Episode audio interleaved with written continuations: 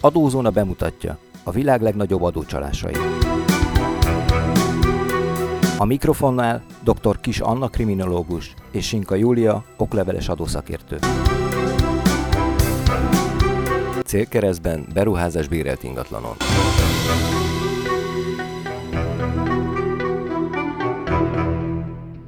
Jó napot kívánok! Dr. Kisanna vagyok. Jó napot kívánok, szeretettel köszöntök minden hallgatót, Csinka Júlia vagyok. Mai témánk is nagyon érdekes, egy beruházásról szól, hogy mi történik akkor, amikor a vállalkozónak nem a saját ingatlanján történik a beruházás, hanem ezt az ingatlant bérli. Ez azért van, hogyha röviden el akarnám mondani itt a lényeget, mert sok vállalkozásnak nem telik saját ingatlanra, tehát nagyon sok esetben bérli azt, és a tevékenységének, a saját igényeinek megfelelően viszont át kell alakítania. Tehát a bérelt ingatlanon kell olyan beruházásokat végeznie, amelyek neki pénzbe kerülnek, az ingatlan értéke esetleg növekedik, és itt azokat a kérdéseket lehetne feltenni, hogy mi történik akkor, amikor lejár a bérleti szerződés, vagy nem lejár, hanem más módon megszűnik, mi legyen ezekkel a beruházásokkal. Számviteli és adózási szempontból is nagyon sok kérdést felvet egy ilyen szituáció.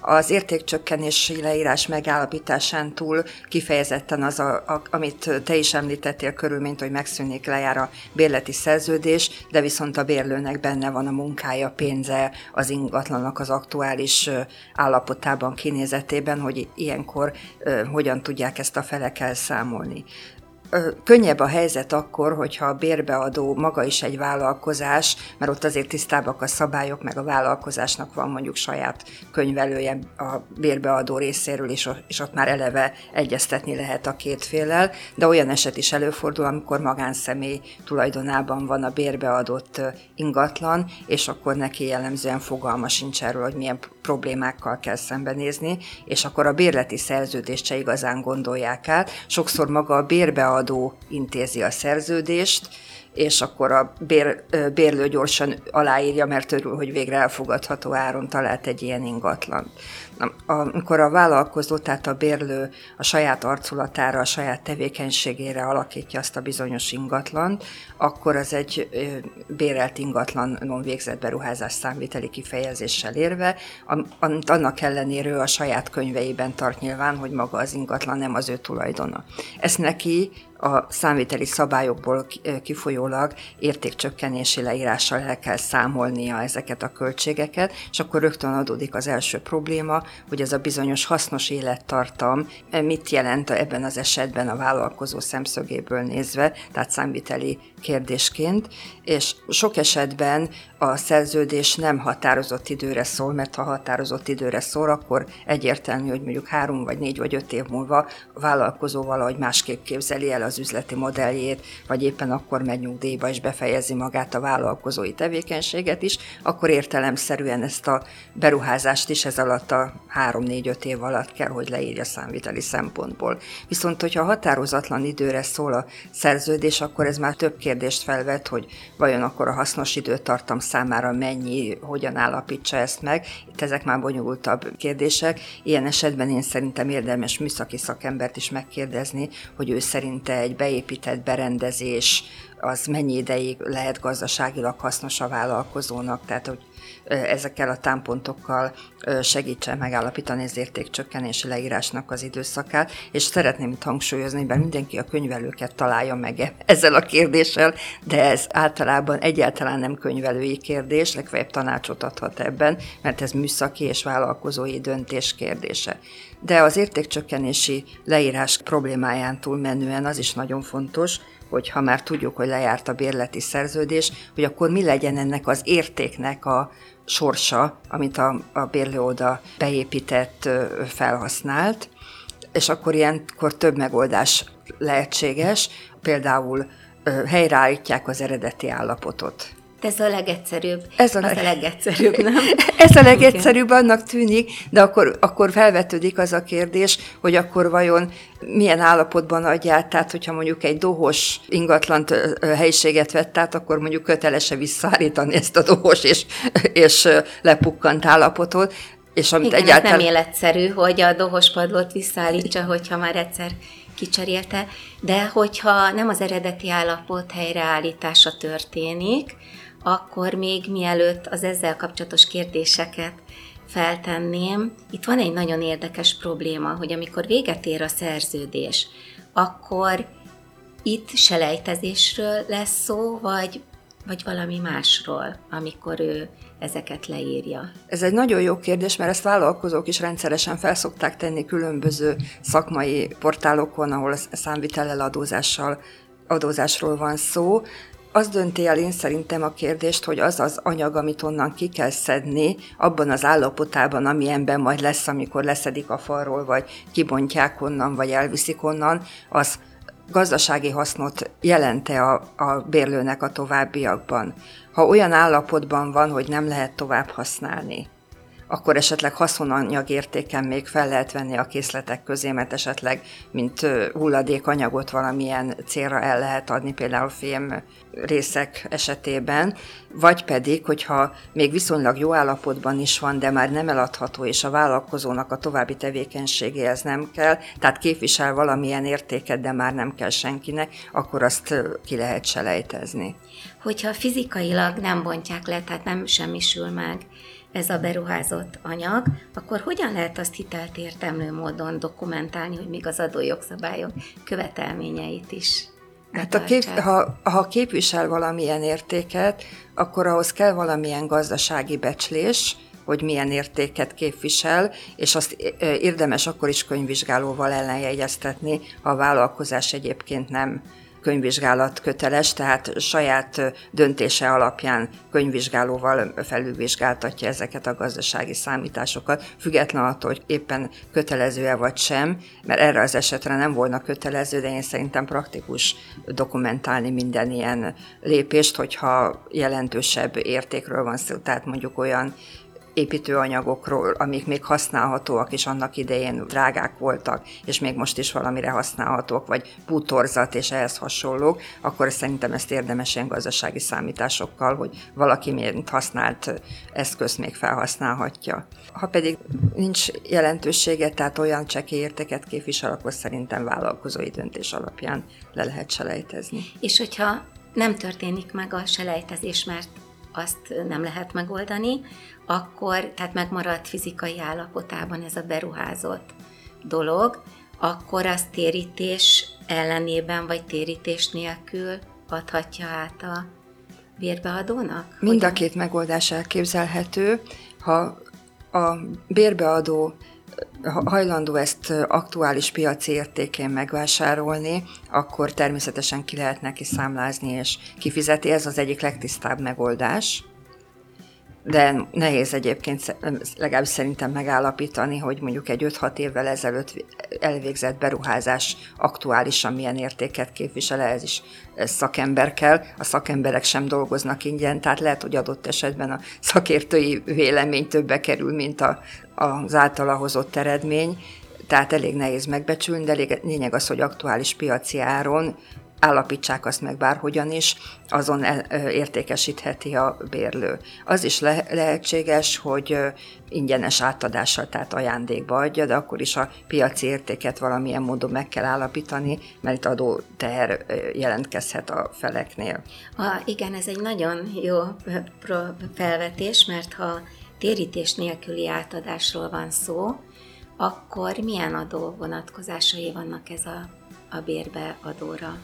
Ha a bérbeadó magánszemély, akkor neki a személyi jövedelemadó törvényel gyűlhet meg a baja, hogyha nem fizeti meg ezután az adót, tehát ingyenes átadás után ez egyéb jövedelem kategóriában, ha pedig a másik vállalkozó az abból a szempontból szerencsésebb, hogy erre van olyan lehetőség, hogy az átadónak, tehát a átadó cégnek nem kell emiatt megemelnie az adó alapját, mert ő átadott ingyenesen bizonyos értéket képviselő javakat egy másik vállalkozásnak, akkor, hogyha a fogadó fél adóbevallásából, mérlegéből kiderül, hogy ennélkül a juttatás nélkül is fizetett volna adót, tehát nem egy veszteséges vállalkozásról van szó, amelyiknek mindegy, hogy most mennyivel növeljük az adó alapját, mert úgysem kell adót fizetnie. Ha nullára írjuk le az eszközöket, akkor ez nagyon egyszerűnek tűnik, mert azt gondoljuk, hogy annak akkor már nincs adóhatása.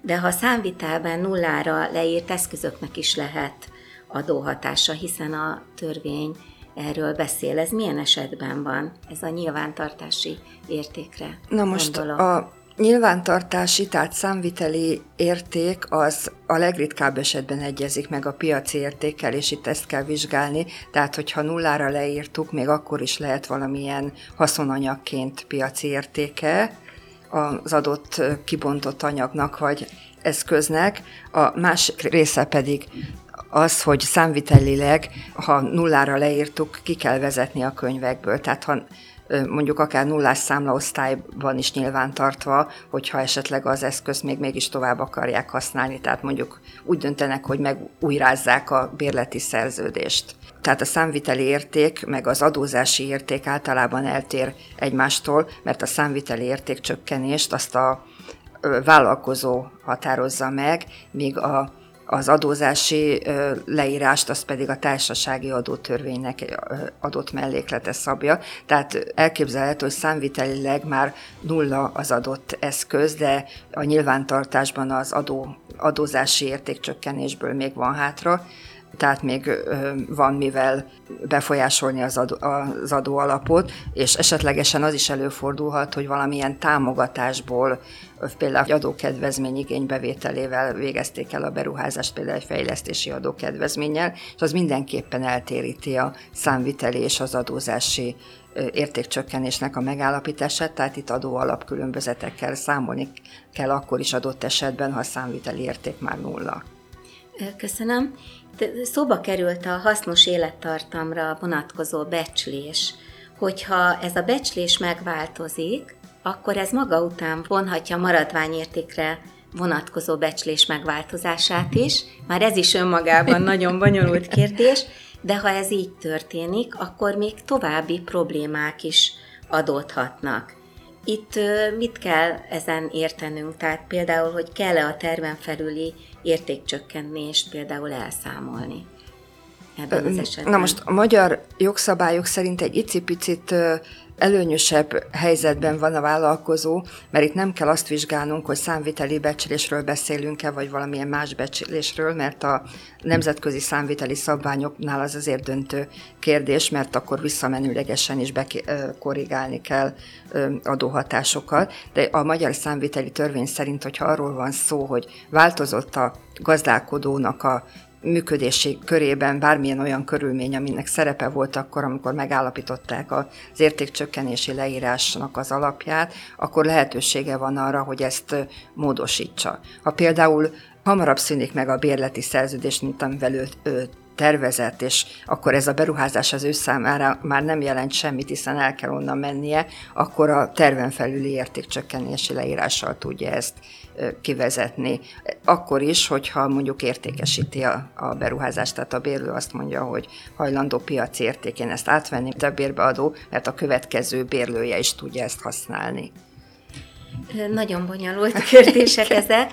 Mit tudnánk ajánlani azoknak a vállalkozóknak, akik bérelnek ingatlant és ezen beruházást végeznek, hogy amikor megszűnik a szerződésük, akkor minél kevesebb problémával tudjanak tovább lépni. Hát- Mert olyan kérdések merültek itt fel, amelyekre a választ szakember tudja megadni. Nagyon fontos az, hogy már a bérleti szerződés megkötésekor ne egy vakrepülésről beszéljünk, tehát mindenképpen tisztázza magában a vállalkozó, hogy mit szeretne elérni az adott ingatlannak a hasznosításával, milyen üzleti modellt akar egészen konkrétan hozzákapcsolni, és így annak meghatározásával, hogy az ő számára ennek fényében mennyi ideig lesz ez hasznos, indokolt leülni egy jogásszal és egy könyvelővel megbeszélni ezeket a kérdéseket, hogy a szerződésben már most bekerüljön azt, hogy mi lesz a sorsa a beruházásnak x idő múlva. De ez szerintem, mint gyakorló jogász, szerintem te is tanácsolnád a vállalkozóknak. Igen, én is azt gondolom, hogy itt mindenképpen úgy kell a szerződést megkötni, hogy ne csak ügyvéd közreműködésével, hanem már előre végig gondolják azokat a kérdéseket, amelyeket adó szakértővel, adó tanácsadóval, könyvelővel, képes könyvelővel előre egyeztetnek. Mert itt nem csak adó ügyi és jogi kérdésekről van szó, hanem ezek komplex vegyítéséről, és itt ez azért nagyon-nagyon nehéz, mert jogászként azt tanultuk, hogy a jogkérdés és a ténykérdés sokszor tisztán szétválik egymástól, de pont ez az a terület, ahol a jogkérdések és a ténykérdések, a szakértő és a jogászi kérdések annyira összefonódnak, hogy csak együttesen lehet ezeket végig gondolni, és célszerű már a szerződés megkötésekor erre kitérni, és a szerződésbe beleírni ezeket a megoldási módokat is, hogy mi legyen a beruházott ingatlan sorsa, amikor megszűnik a szerződés. Le, bocsánat, lenne még egy hozzáfűzni való, egy apró megjegyzés, ez nem adózási vagy számviteli kérdés, de ha itt esetleg eredeti állapot helyreállításáról beszélünk, vagy kiselejtezésről, akkor attól függően, hogy milyen termék volt eredetileg az, amit kibontunk, kiszerelünk, vagy selejtezünk, vagy hulladékanyagként felveszünk. Itt környezetvédelmi szabályok is közrejátszhatnak mondjuk egy selejtezésnek a módjában, tehát ezt is indokol felderíteni, mielőtt lezárják az ügyletet.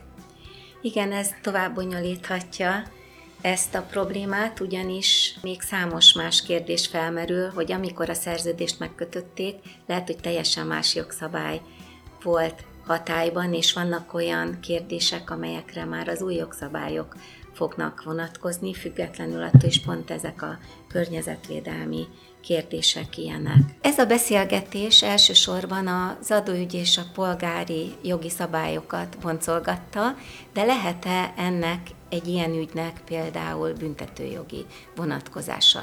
Gondolok arra, hogy a vállalkozó bérel egy ingatlant, de nem az ingatlant újítja fel, hanem a saját lakását, viszont a számlákat pedig úgy számolja el, mint hogyha ezt a bérelt ingatlant újította volna fel, és amikor véget ér a szerződés, akkor ezt akarja elszámolni.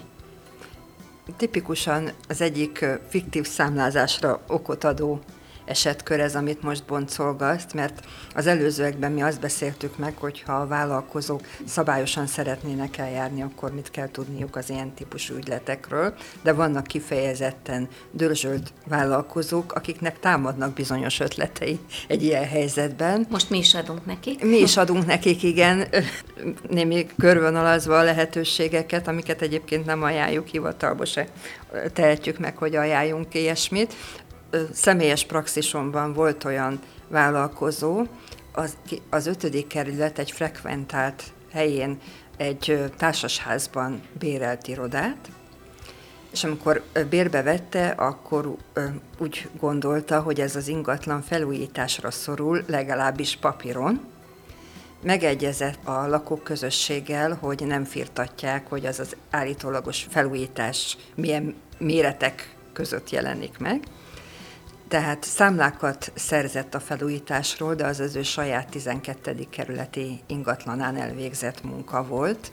Tehát ebben az értelemben nem beszélhetünk fiktív számláról, mert teljesítés végül is volt, csak mondjuk nem ott a helyszín adva, és a számlákat viszont ennek a bérelt irodának, ami az ő bejelentett székhelye, telephelye volt, annak a címére és a vállalkozás nevére adószámára kérte és hogy azért valami látszata legyen az épületben és a felújításnak, azt azért megtette, hogy a lépcsőházat kifestette, tehát azért ott látszott, hogy végeztek valami építőipari munkát, de a javarésze az, az viszont az ő saját ingatlanán valósult meg. Tehát fiktív számlázásról beszélünk, és egy jelentősebb felújításnak akár még karbantartás kategóriába tartozó festésmázolásnak is igen tetemes költségei lehetnek, hogyha nagyobb területről beszélünk, úgyhogy igen szép áfa hozadéka volt ennek az ő számára. Hát ebből is látszik, hogy nem feltétlenül éri meg azért ilyen trükköket alkalmazni, mert a végén kiderül például egy bérlemény átadás, akkor kiderül, hogy ott nem is végeztek igen, olyan hát, munkálatokat. Igen, hát ha pekhe van az illető vállalkozónak, akkor az adóhatóság házhoz jön ellenőrizni, és akkor bizony látszik, hogy ha belépnek az irodába, itt ha felújításról beszélhetünk, az valamikor még a nagymami idejében volt, és akkor ilyenkor egyértelmű, hogy nem végezték el ezeket a munkálatokat. Az adóhatóság egyébként most már nagyon sokféle módszert bevet az ilyen ügyleteknek a leleplezésére, akkor is, hogyha nem az a kiinduló pont, hogy eleve feltételezi, hogy itt bármilyen csalásról van szó, hanem egész egyszerűen csak egy jelentős tételt lát a levóható adó sorában, akkor ellenőrzés alá vonja. Köszönöm szépen a beszélgetést. Én is köszönöm. Adózási, számviteli, munka és cégjogi témákban tájékozódjon az adózóna.hu weboldalon.